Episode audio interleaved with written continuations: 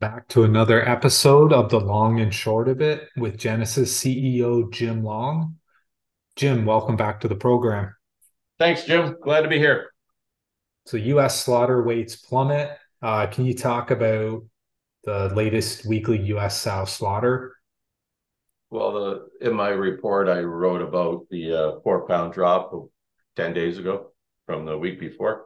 That's a huge drop. I mean, that's Iowa Southern Minnesota weights, four pounds in a week certainly shows packers were aggressive to kill pigs. I know there was heat, but still killed a lot of pigs and pulled them ahead. So positive as far as I'm concerned for the industry. What about the U.S. corn? The average price last Friday was 476 a bushel. What can we expect with that? Well, it was the lowest price of corn I think in two and a half years. Uh, you know, we've had corn up to eight dollars a bushel, a huge difference for everybody in the industry. Um, huge difference, and uh, uh, look forward to uh, maybe even lower prices yet. I mean, if you look at Brazil, there's corn being sold there with a three in front of the number, so there's downward pressure internationally in the export market for lower price corn. Uh, I guess we'll see how the crop comes off, but certainly it's, as I say, it's the lowest price on last Friday in two and a half years. So that's quite a time period.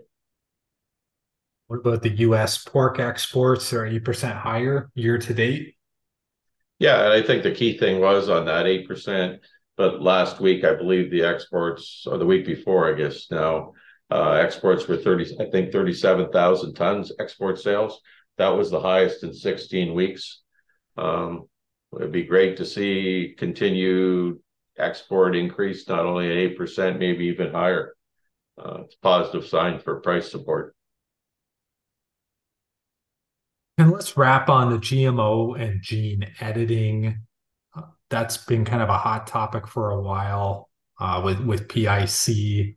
I know you're clear on your thoughts, but just explain to us again why you think this is not a good idea.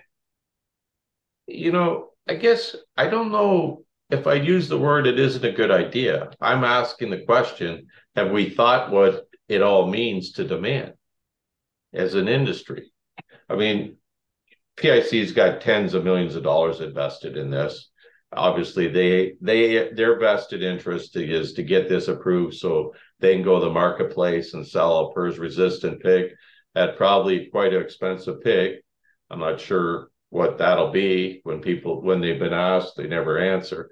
But I'm sure it'll be a lot more expensive than what you would pay for breeding stock now. The thing is, is are we going to be able to sell the meat?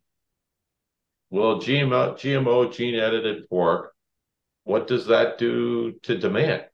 We're struggling with demand now. Beef is three times the price of pork do we want to put impediment on demand?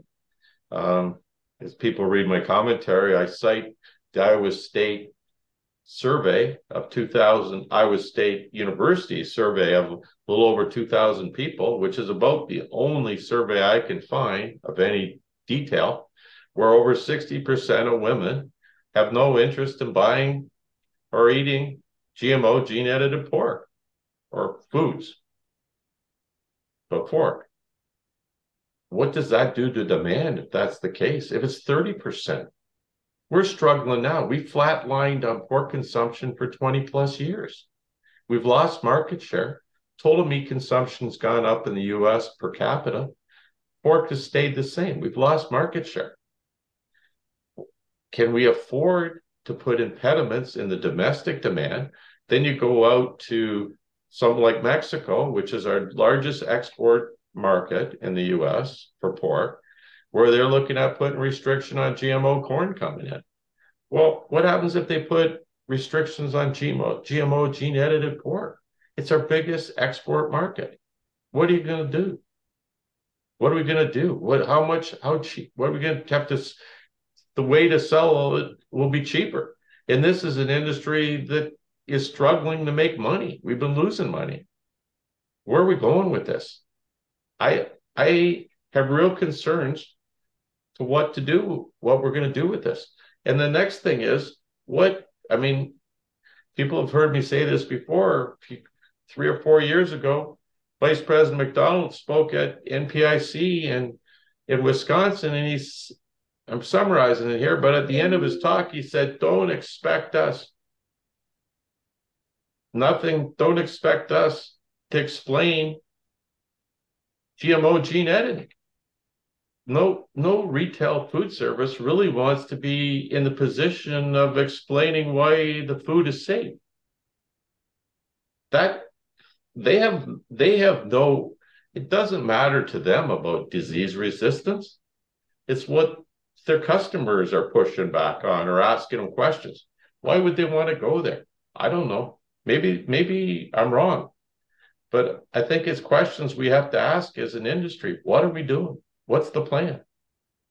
I, I, I see NPPC is supportive of gene editing, but when I've asked the question to them in the past, what what if, what about pork demand? I don't think they've really looked at it. What will it do? I, I'm concerned about it. You've stated a lot of uh, a lot of concerns. Is there any any final concerns we need to be aware of? I think that's enough for today. like that's that's the challenge. I mean, what are we can we sell the pork? When it's all said and done, it is about the science. It's about whether or not we can sell the product. I'm not against the science. I'm against not being able to sell our pork. That's my fear